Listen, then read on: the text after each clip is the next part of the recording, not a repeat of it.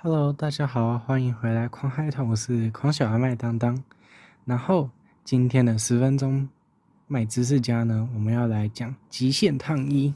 极限烫衣服，基本上来说呢，就是把诶、就是就是把烫衣服这种非常无聊，然后在家里做的事情，搬到一个你无法想象的地方做。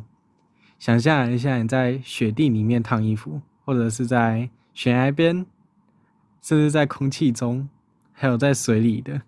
我的意思是说，在水里耶，我的天哪！你在水里面烫衣服，那有什么用？但是呢，还是有人就是这么做。主要的原因就是因为他们在参加这种极限运动，然后它的名字叫做极限烫衣。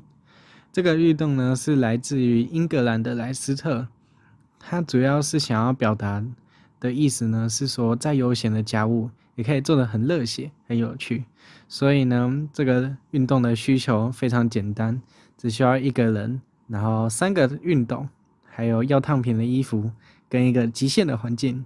好，那今天的麦乱聊就到这边结束，不是麦乱聊，麦知识家十分钟麦知识家就到这边结束。